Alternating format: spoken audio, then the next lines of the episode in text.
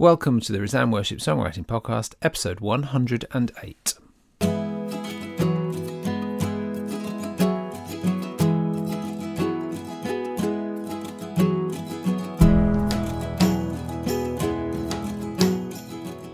Well, I'm delighted to be joined by Matt Kaemingk and Katie Roelofs, uh, who are part of the Worship for Workers project. So thanks so much for um, coming on the podcast. Um, maybe you can uh, just quickly introduce yourselves. Perhaps start with Katie, and then Matt. Just tell us a little bit about yourself. Maybe your kind of your your background, your general, what you do in life, that kind of thing. Yeah, thanks so much for having us, Joel. Um, as you said, my name is Katie Roelofs. Um, I'm coming to you from just outside of the capital of the United States, Washington, D.C. Um, I'm the managing director of the Worship for Workers project um, at Fuller Seminary, and the person who is gathering and curating and looking through all of these wonderful resources that are coming in. Um, I am a worship pastor who has served in a local congregation here in Washington, D.C. for the past 17 years um, and have now transitioned into work outside of a local context and um, into work at Fuller. Yeah, and uh, my name is Matthew Kaemingk. Um, I teach theology and ethics at Fuller Theological Seminary, and uh, I serve as the project lead here for Worship and Worker Worship for Workers. And um, I have had an interest in workers and specifically questions around the connection between our faith in Jesus Christ and our work in the world for 20 years now, um, working closely with Christian professionals um, in ministry contexts in in New York City and Los Angeles and Seattle and Houston, um, and connecting with different marketplace ministries around the country. And uh, yeah, so that's what brings me to this conversation about how we build a deeper connection between Sunday morning worship and Monday morning work. Great. Well, if we start perhaps, Matt, with the the whole idea of a theology of work. I was thinking about our Doxecology project we did a, a, few years ago, and one of the things we would say to people is that when you open the Bible, the first thing that happens is God creates everything, and then the first instruction is to look after it. But I guess you could come at the in the same way and say, well, really, the first thing we're told to do is work, um, and so it must be an important thing to have a theology of. But I wonder whether you, how would you describe the sort of the broad state of theology of work across the church, if that's not too big a question?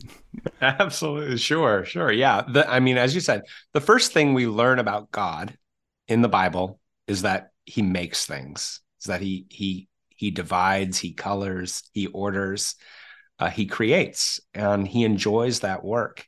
And he makes human beings in his image. He makes them to be workers and creators as well. And so um, sometimes within Christianity, people imagine work to be a punishment or uh, a necessary evil, uh, something that they just have to do.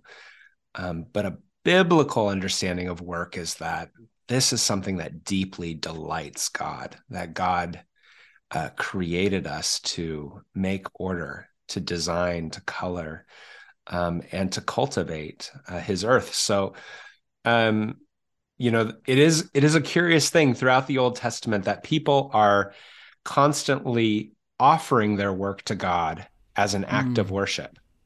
Um, you know, I, I have three little boys, and whenever they make something for you know whenever they they color a picture or they design something or they make something with you know lego blocks they always lift it up to show it to me yeah and uh, it's as if um, there's something worshipful about making things with your hands uh, and you know throughout the old testament we see people constantly lifting up their work before god and the sense that god takes delight in that um, and so uh, there's this deep connection between the work of our hands and the worship that we offer. Uh, and that's been lost. You know, I, I, think that's been lost. And I'm excited to talk with you guys about that today. Obviously, you, as you said, you've been interested in this for, for 20 years. Where does this particular worship for workers project begin as a as a you know as a kind of coherent initiative? Yeah, so I, I remember uh, about 15 years ago, I was designing a retreat for Christian workers. They were going to spend the weekend, um, uh, you know, out of the city, a, a time of um, prayer and worship and learning about faith and work. Um, and my wife, who's a worship director, I said, we, we need to have some songs for these workers to sing. And uh, she said, Well, we don't really have any good songs about work. Yeah. you, you, have to be kidding me. Go mm. find me a song to sing, you know? And I was like, We need some prayers. And she said, I don't really know about any good prayers for workers. And as we kept digging into this, my wife and I, she, you know, she said, You really need to think about this as, uh, you know, how, how do you um, develop a worship service that really does um, bless workers, but also help them begin a conversation um, with God about their work. And and that was one of the big um, starting points for me. The other thing hmm. was this annoying thing that happened to me. Is I went into this worship service and this young worship leader, he welcomed us all in. You know, he's strumming his guitar and he's welcoming us into worship. And he said, Guys, I know you've all had this busy week with schedules and um, and all your work and your projects and all these things going on. And he said, but for the next hour, we're just going to forget about all of that, right. and we're yeah. we're just going to focus on God.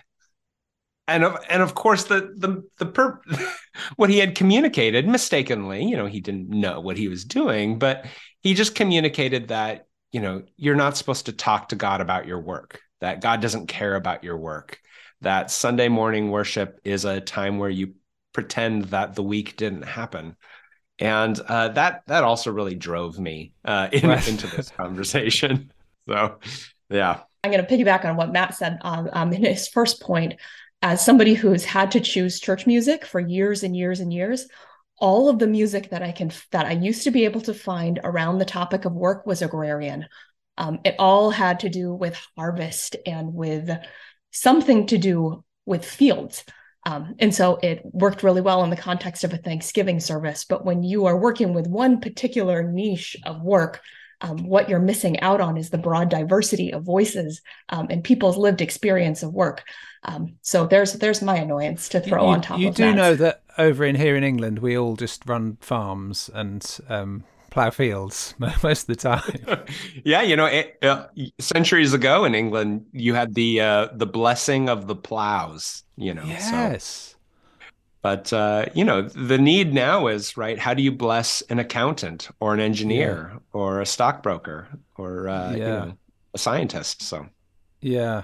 so so you're. Um, I mean, I, I totally um, hear you and understand that feeling of Haven't got any songs that we can use for this. I haven't got any resources, and uh, that drives a lot of what we've done over the last seven or eight years. We we think I can't sing. I haven't got a song. I don't know what's. No one's talking about this, and often there are some, but I don't. You know how you find them or and, and so on. They haven't. You know, people don't necessarily know about them.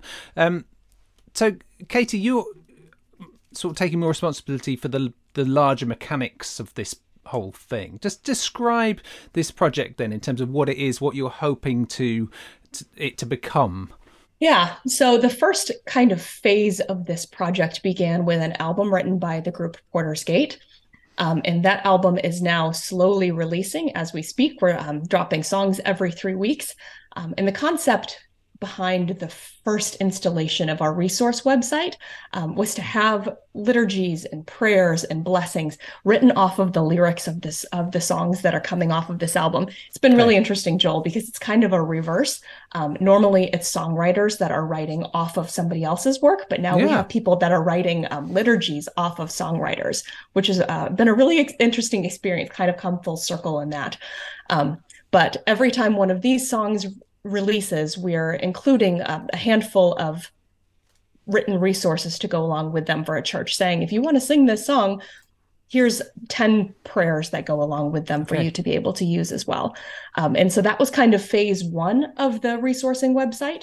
Um, phase two, we are hoping is just a flood of resources that are coming um, from churches and from worship leaders and songwriters um, globally that yep. speak to their context specifically, um, recognizing that there are there are many locations where songs about fields and farming work, um, but also there are there's a need, as Matt said, for songs for um, those who handle finance, yeah. for those who um, are underemployed or are unengaged in what they're doing.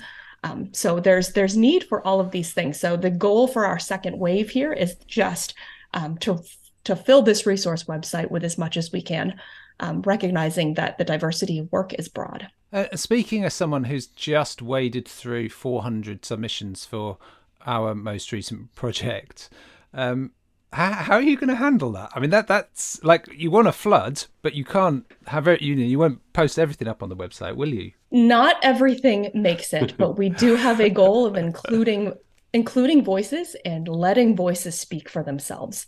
Um, so we're pretty careful about our editing work and that um, what we want to post is stuff that will be useful in churches and will be high quality, um, yeah. but will also honor the voices of those who contribute. Let's talk then about how um, how people who are interested in this can can get into this idea. The, the creatives, the people who might create things that we would use in worship. Um, where where should they begin? How can we direct them? How can we resource and equip them to do it well? Um, yeah, absolutely. So I forgot to mention this, but I actually wrote a book about work and worship. Um, I'm not very good at selling my book, so okay. I wrote a book. the The book is titled "Work and Worship: Reconnecting Our Labor and Liturgy." And maybe Joel, you can share a link to that book. We later. will do that. Yeah. Um, but in that book, we say that there are five things that a worker can bring into worship uh, from their week. Five things that a worker can carry before the Lord, um, experiences from their week um, that they can lay down at, at the altar. Um, that we find in scripture, workers bringing these things. Um, and those five things we call trumpets, ashes, tears, petitions, and fruits. So if you're a songwriter, um, you might think about writing a song that invites workers to bring to carry one of those things before the Lord. Mm-hmm. So, for example, um, to to carry your tears before the Lord would be to to carry laments from work or frustrations from work. So you might think in your head of a worker uh, in your own life, that may be a family member or a friend who's really struggling at work um, and doesn't know how to talk to God about their frustration, their annoyance, the injustice, and then writing a song that would help them, you know, lament about their work. Mm-hmm. So uh, that would be a tear, and ashes would be a confession, um, sort of perhaps a confession that um, our work is too full of ambition uh, and selfishness. Um, there could be one of uh, trumpets, uh, so mm-hmm. workers can carry um, sort of victories that they've had in the city that that God has won for them um, in work. So trumpets of praise. Uh, petitions would be sort of asking God to to help them and to help others within the workplace. And then finally, fruits, which is we carry the we carry before you the work of our hands and ask that you would um, bless it and accept it with joy. And that could be a wonderful offering song. Um, mm. That God, we we carry these things before you. Um, and so those are five models that we provide and we talk about in the book and, and elsewhere of things that workers can really carry before the Lord. Um, and then the last thing I would say for songwriters um, that can be a helpful prompt is to think about different workers in your life um, who have very different experiences at work. Uh, and you have perhaps listened to family members or friends um, complain about work or um, feel uncertain about what they should do. Hmm. Um, they're they're longing for God's direction or God's call, um, or they have experienced tremendous blessing and they're really excited about what's going on at their work and they they need to communicate that that joy and praise to God about that work. But a, a, nice start for a songwriter is often just reflecting on the workers in their own congregations and their own life. And a big part of this is really helping worship directors start to listen to workers in their context. Katie might be able to speak to that i, I think but mm. yeah listening to workers in your own context. I think that's a key point right there. Um, I'd encourage songwriters to sit down and actually have conversations with a couple of the workers that they know. Um, with different areas of expertise and with different experiences um, and hear their stories and hear what it is that they're saying um, and then work to craft that into what would be a prayer, um, a prayer of gathering and a prayer of scattering back out. Um, okay, um, how yeah. do we how do you gather these workers? What is it that they want to say, and what is it that they want to bring with them to worship on Sunday? And what is it that they need to hear to send them back out to their workplace? Um, recognizing that that's going to sound like a lot of different things depending on that worker's experience. Um, so yeah, I would encourage the songwriters to sit down and have conversations um, where they do 80% of the listening. Would you have scriptural examples of those five different things that you were talking about, Matthew? Oh, sure, absolutely. Well, the first thing that the Israelites learn about their God is that they can cry out to him about terrible work. So their their introduction to God is in Egypt. They're told about this God that loves them, that hears them and will respond to their slavery with with a mighty hand. And so that's the first thing they learn. And then um, there it you know in the old testament as they as they move out of egypt and and into the the promised land they're told that every time they have a harvest um, they need to offer their first fruits to god um, and that is a way to remind them that these fruits don't belong to them that this land doesn't belong to them and that they ultimately work for God and they work for their community. So their, their fruits are shared. So essentially, every time we get a paycheck, we yep. need to we need to offer um, that, and it's not because God is is needy or God is hungry. Um, we don't ultimately we don't offer God money because God needs our money, but we offer um, to remind ourselves that this work is a gift from God, that this land is a gift from God, and that uh, without God we would still be slaves in Egypt. So offering is a way to to remember what work is about. Um, so that that's a couple of examples. Another is so that's so example Deuteronomy twenty six is that uh, where, yes. where God gives that kind of instruction. Has that beautiful line in it. My father was a wandering Aramaean. I've always just found so evocative, but it, oh, but brother, it roots yeah. the whole thing. That is that's my favorite passage. So oh. we have a whole section in the book just on Deuteronomy 26 where I mean the interesting thing in that passage is um, the priest has a very small role in that worship service. It is really the farmer who comes forward, he brings his gift, he says a prayer.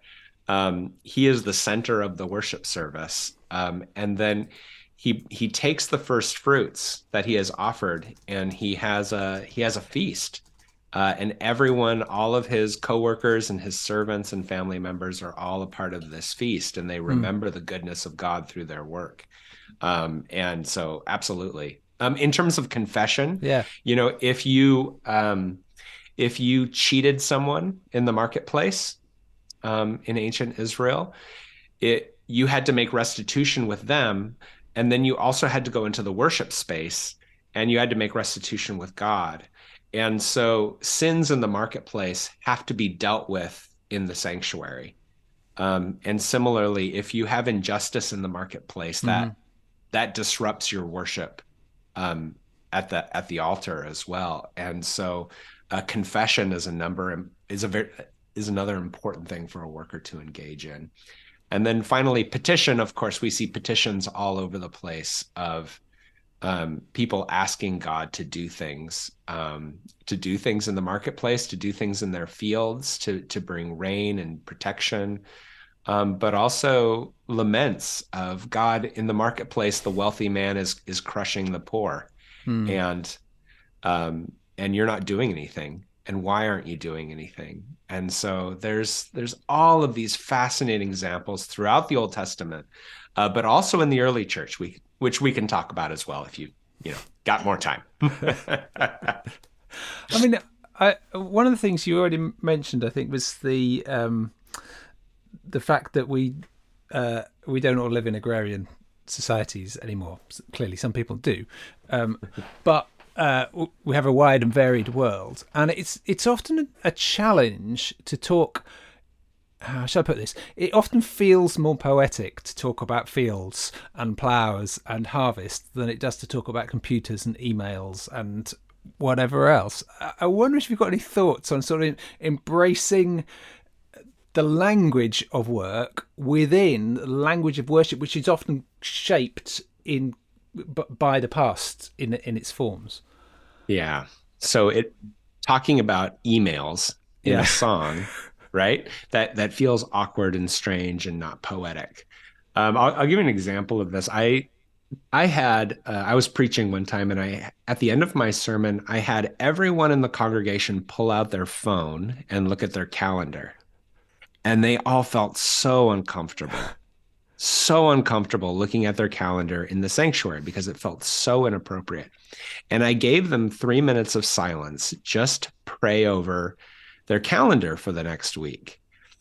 And and I think that those feelings of discomfort um, can actually be instructive mm-hmm. because mm-hmm. they tell us something about the boundaries that we set up between Sunday and Monday. Mm. And it's my argument that that those boundaries need to become more porous and the the feeling of strangeness uh, of singing about work and confessing about emails and schedules and projects um, that discomfort is is a place where spiritual growth happens and so i want to encourage people to write songs with words in them hmm. that mm. that really do connect with the lived experience of workers and not always to be talking about harvests and plows and, and whatnot. But yeah. that God is at the staff meeting with you, right? That God is at the conference table. Um, and so, yeah, I, I, I want to lean into the strangeness and the weirdness of that a little bit. I don't know, K- Katie, how, how have how have you experienced that as you know editing some of these prayers and songs, and how do you how do you walk that line there? It's a great point, Joel, because we've heard it from other places as well that interjecting that level of specificity into liturgies and into songs, it's really jarring. Um, and I'm not one for like the big wow factor in worship, like things that like disrupt people for no good reason. Um, but this seems like a pretty good theologically sound reason to disrupt people um, because it is bringing a real piece of yourself into a place where you might not have felt like it belonged before. Um, mm. And so, when we're just going to talk about work in vague terms, or we're going to talk about work in an agrarian form, um, that's not necessarily going to connect in the same way as, yeah, pull out your phone, look over your calendar, and let's pray through some of those meetings that you have this coming week. Um, and broadening it out even a little larger than that um, for your students what does it work what does it look like for them to be at work during the mm. week um, and what are ways that you pray over that specifically and for retirees and for um, all of god's people who are called to work in various ways um, i think the more specific that we can actually be the better served we will be um, even if it's a little bit disrupting. Yeah, and if if you just look at the Psalms, right, it's filled with language of cows and fields and rain and shepherds uh, and gold and silver and and irrigation, and it was filled with the language that workers knew. Um, you know, even Psalm twenty three, God is describing Himself as a shepherd, as a waiter, you know, setting a table. These are very mundane, ordinary images in the life of Israelites. And we need, similarly, very mundane, ordinary language that mm. connects with the lives of workers today. I'm also going to make the case that if liturgy is truly going to be what its definition is, if it's truly going to be the work of the people, um, you're not always going to be saying and singing and hearing things that are specific to you.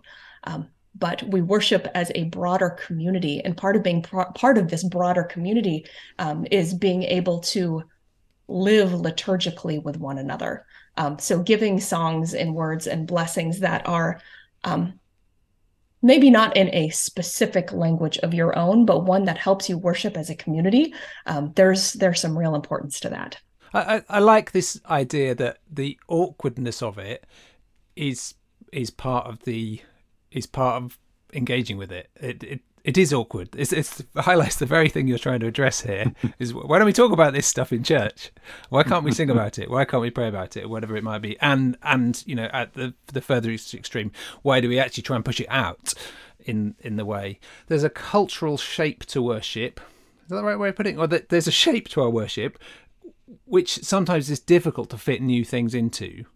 So if we say, I think we should sing about our working life. Well, where does this fit? Where where do I put that? Have you got thoughts on how we can engage with the the journey of the liturgy and and, and incorporate these kind of themes? Yeah, that's a that's a wonderful question. I think working with what your congregation is already familiar with um, is is helpful. So if your congregation has a prayer of confession and they know how to do that, you can develop, and we are developing prayers of confession. If your congregation understands what a benediction is, a blessing and ascending, you can develop a, a blessing and ascending that actually sends workers. Um, and so that's just an important aspect of thinking about this. I don't know, Katie, if you have anything to. I was going to say that it covers the whole of your liturgy from start to finish if you find creative ways to do it. Um, and if you start to think about if you start to think about it, um, there is a place for this kind of language in the whole of the liturgy, preaching included. Um, I think we're leaving preaching out of this conversation a little bit, but um, yeah, preaching as well. That once you start to, we, we've had conversations with people that once you start to move in this direction and you start to kind of like think um, through a worker lens, um, the opportunities are endless because then you start to see ways that what are the first words that come out of a worship leader's mouth um, to the congregation on Sunday because those can be shaped in such a way um, that either reinforce the Sunday Monday divide or do something to start to break it down.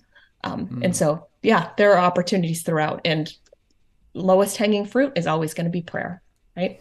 Yeah, and I mean another thing we found is some churches have uh, something called like a mission Sunday where they invite missionaries up to come and give a testimony yeah. of what God is doing on the mission field. Um, and then you you wrap around them and you pray for them and you send them. So the congregation knows how to bless and send a missionary. So then you can just take that form and you can bless and send nurses. Yeah. Right. You can bless and send teachers at the start of the school year.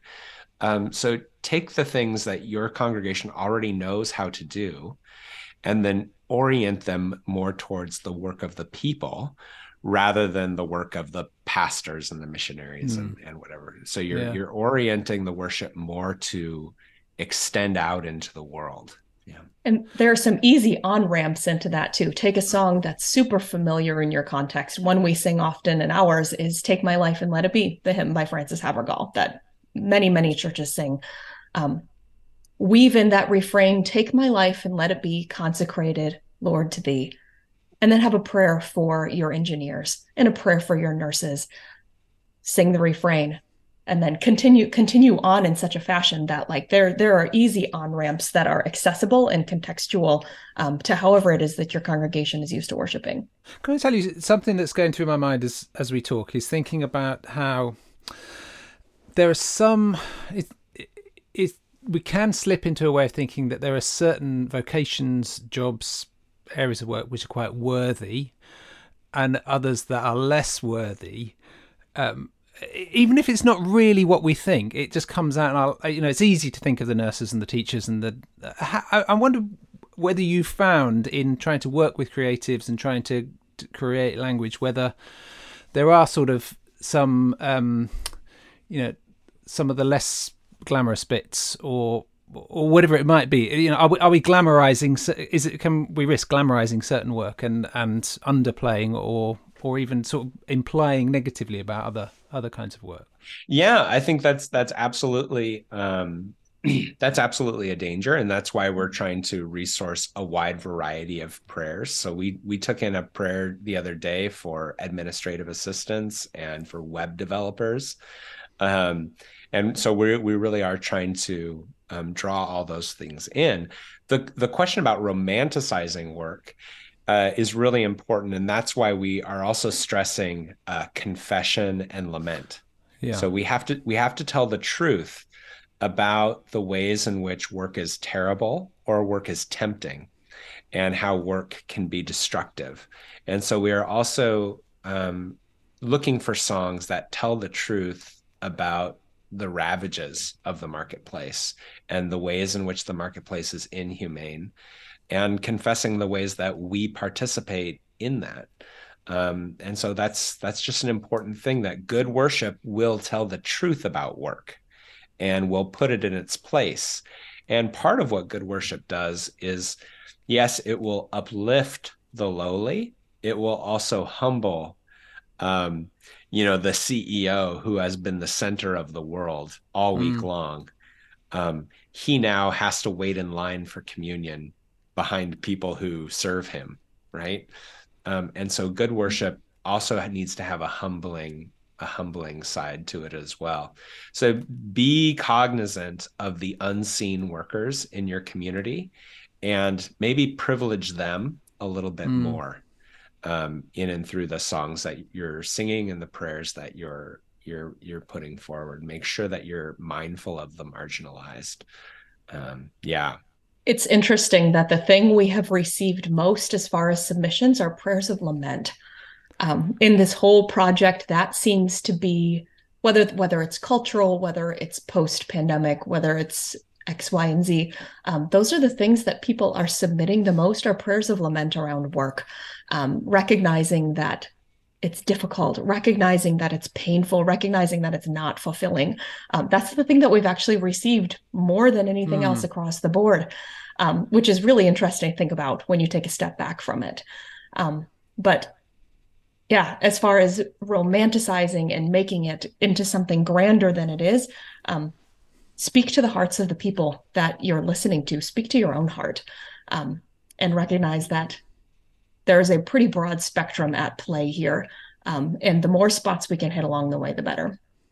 Translating the for example the biblical context to a contemporary say american british context um, one of the things clearly is this difference between um, the kind of work that people do and but another thing I, I guess would be that for an awful lot of history, work has not been a choice. You haven't really chosen what you're going to do, what your job's going to be, what your vocation. The very idea of vocation as as something you discover or you choose or you uh, or you find or you or you even flip between. You know, lots of people have portfolio careers now and, and these kind of things presumably for an awful lot of history and in a biblical context and so on, you do what your father did and you and so on. You and you work the land to feed yourself, and you you know you you're not faced with an awful lot, of, awful lot of choices.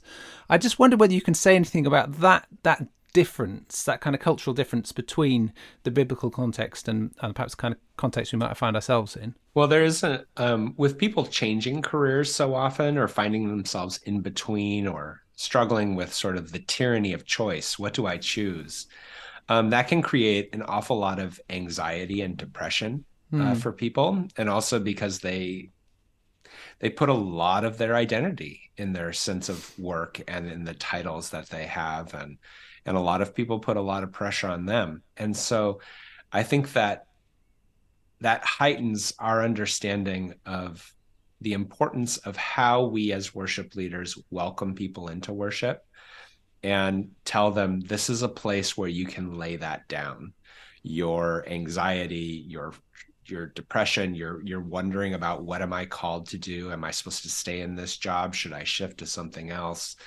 Um, workers today are engaged in a lot of anxious decision making mm. about their career in a way that you know a baker or a butcher would never be, you know, going through those difficult discernment periods of mm. should I go into shipbuilding or should I go into, you know, um, and so um, the task of discernment today is a really big thing, and handling transitions is a really big thing for workers today. So, um, cultivating in worshipers uh, a listening posture to what God might have is, a, is an important thing. That's a great mm. question. I like that. Yeah. A listening posture, but also an equipping posture um, with the recognition that it's not you calling yourself to work, it's God calling you to work. and it's God who has equipped you and given you the skills and the abilities to do such work, um, and a God who promises to walk with you every step of the way. Mm. Take some of that decision making and some of that heavy burden off um, mm. and places it in hands that are much more trustworthy than ours. Mm. Yeah, I like the way you described that. You know, bring it, bring it with you. You've got to bring it, but you don't have to then just carry it yourself. That's, that's you, you lay it, it down right? Yeah. You lay it down. And we actually have a song that's that's I think titled "Lay It Down." Lay it down at the altar, um, and that's that's coming out soon, right? That came out. Oh, that that, that, that came out. Okay, that you got to you got to keep on top of this. Oh my goodness, Katie's on it. we we also last month actually in our twelve song challenge we covered the theme of rest and I just I'd just be interested to hear whether you I, have seen a few things around that theme, and, and, you know we had a lot of writers writing about rest, and um, particularly thinking that actually rest is a part of worship, uh, and connecting rest with worship and seeing them not as separate things but as kind of sort of entirely overlapping things in a similar way as work. Can you sort of help us a little bit thinking through the relationship of rest and work? Okay, so I'll, I'll start, and well, Katie gathers herself on this. uh, so uh, we'll go back to Egypt because I just love I love Egypt and Israel. So, you know the the Israelites are in Egypt working as slaves, and um, Egypt is this exhausting economy with no rest. Nothing is ever enough. It's an empire dominating other nations, and they just use up human beings. They squeeze every last drop out of these slaves. And this is how Israel learns how to work. It's how Israel learns how to uh, relate to the land and relate to their their masters is never never enough.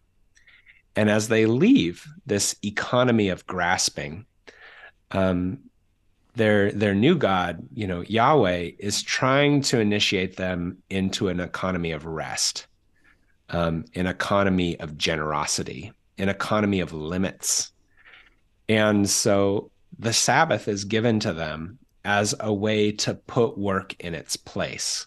Mm. Um, and so the time of Sabbath is meant to um, reorient us and help us reflect on our work and put it in its right place. Um, it's a time to give thanks to God for a week of work well done, um, but also to recognize that we are not the masters of our of our domain. We're not the masters of this work, and we rely on another. And so, um, work and rest, um, Sabbath, these things are deeply integrated. And so, um, we never want our rest to be sort of this escape from labor, but an opportunity to reflect and give thanks for the labor that we've been given and to offer it to God and reorient ourselves so that when we go into the week ahead, we've we're we're no longer a part of this economy of grasping of never mm. enough, um, but an economy of of dependence and rest and and and that's that's an important thing for us to mm. think about. I think. And one piece of Sabbath that I feel like we too often miss out on is the call to delight um, and to enjoy and at least growing up for me, Sabbath was always kind of like the prohibition, right? Like you can't go to yeah. movies with your friends on Sundays. You can't go shopping. You can't do all of these things.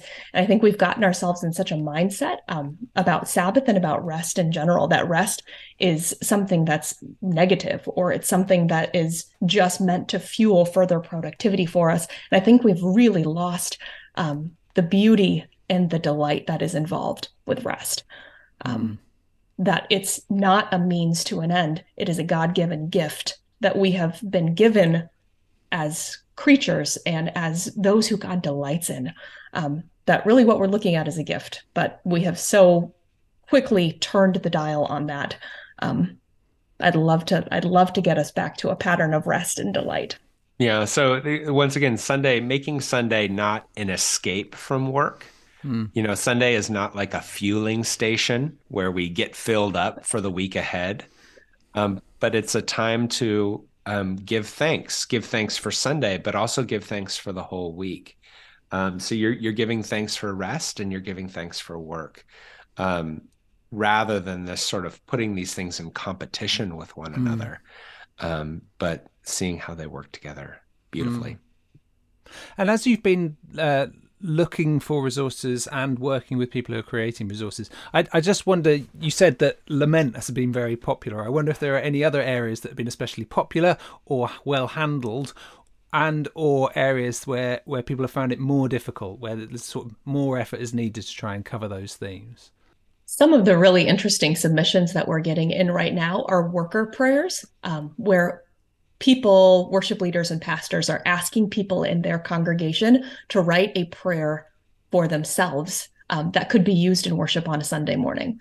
Um, and so think of, yeah, think of the engineer who writes a prayer for what does your week coming up this week look like and how could we pray over you um, so we're getting a lot of those in right now and those are really interesting to see um, yeah, laments laments have been high on the list. Um, that is that's by far our biggest category so far. Um, yeah, I, I, think one of the things that we've been missing or we'd love to see more of is uh, sending songs, okay. scattering songs. Mm. Um, you know, I, I, I think it's Constance Cherry who talks about a, a good benediction has both a blessing and a charge. So as we send you out, um, you are blessed with God's presence and power and we charge you. So mm. you are blessed with God's presence and power so that you might extend um, this grace and this hospitality uh, and this rest to others. And um, I think we would love to see some more sending songs of um, reminding people who they are and who they ultimately work for. Mm. Um, and reminding people of their purpose and their mission as they go into the city to work on Monday. So that Sunday morning is not uh, a moment of worship, uh, but Sunday morning is the beginning of a whole week of worship. Um, and so that's that's one thing we really want to lean into with the, our new songs coming in the next year is is thinking really hard about scattering and sending right. workers um, with blessing and and a charge. Yeah. Um, another thing people have been submitting are ways to pray through the hours of your workday. Um, and we've gotten these in written form and we've gotten them in musical form someday. Yeah. But um, thinking outside of just what happens in your 78 minutes on a Sunday morning, um, what are some short refrains and some really easy ways um, to carry songwriting and to carry songs with you throughout the week. Um, I would love to see a song written that has a couple of different verses um, that help you pray through the hours of your workday.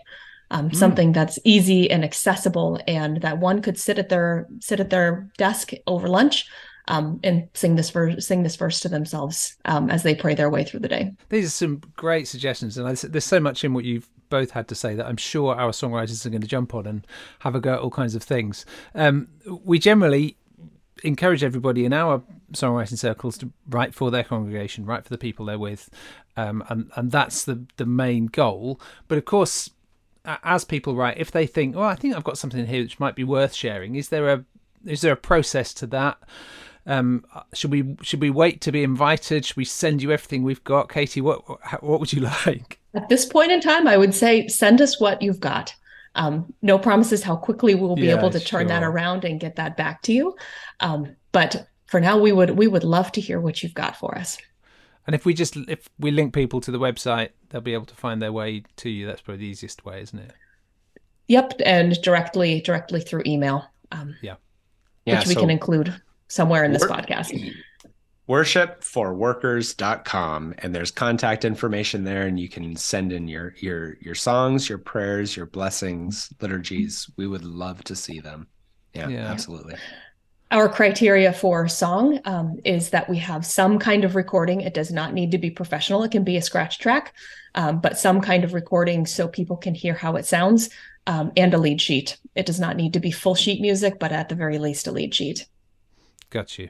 And and you mentioned to me, I think before we started recording, that you're not publishers, so you're not taking on the the administration of the songs. You just it's an opportunity to be able to share them with with people who need them. That's correct. Yeah. Well, look, I want to say a big thank you to you both, um, obviously for uh, taking time to talk to us, but but also because clearly what you're doing is so important, uh, because we are we all work or in one way or another, and and um, clearly we need to, we need some help in terms of connecting our Sunday worship and um, the rest of our time, so much of which is spent in labour of, of one kind or another. So I, you know, I want to say a big thank you because because it's important. Um, and we will have a go at writing some things. And if we get particularly excited about any of them, uh, we'll be sure to send them your way. No, man. Well, thank you so much for having us. And I think I said this to you the last time, Joel. We we talked with the, the UK. You know, thank you for having Americans on here. And uh, you know, honestly, when I was doing my research on work and worship, I found so many amazing resources from a hundred years ago in the UK. You know, throughout the Industrial Revolution, uh, Church of England um, priests and liturgists were developing prayers and songs for factory workers, and it would just be amazing to see that that tradition revived in, in your country. And uh, it's yeah. it's really an honor to speak with you all, and um, and we look forward to more of these kinds of conversations in the future. So. Yeah, thank you for having us today, Joel. And if um, any of the songwriters have questions, they can feel free to reach out to me by, by email. Great. Thank you.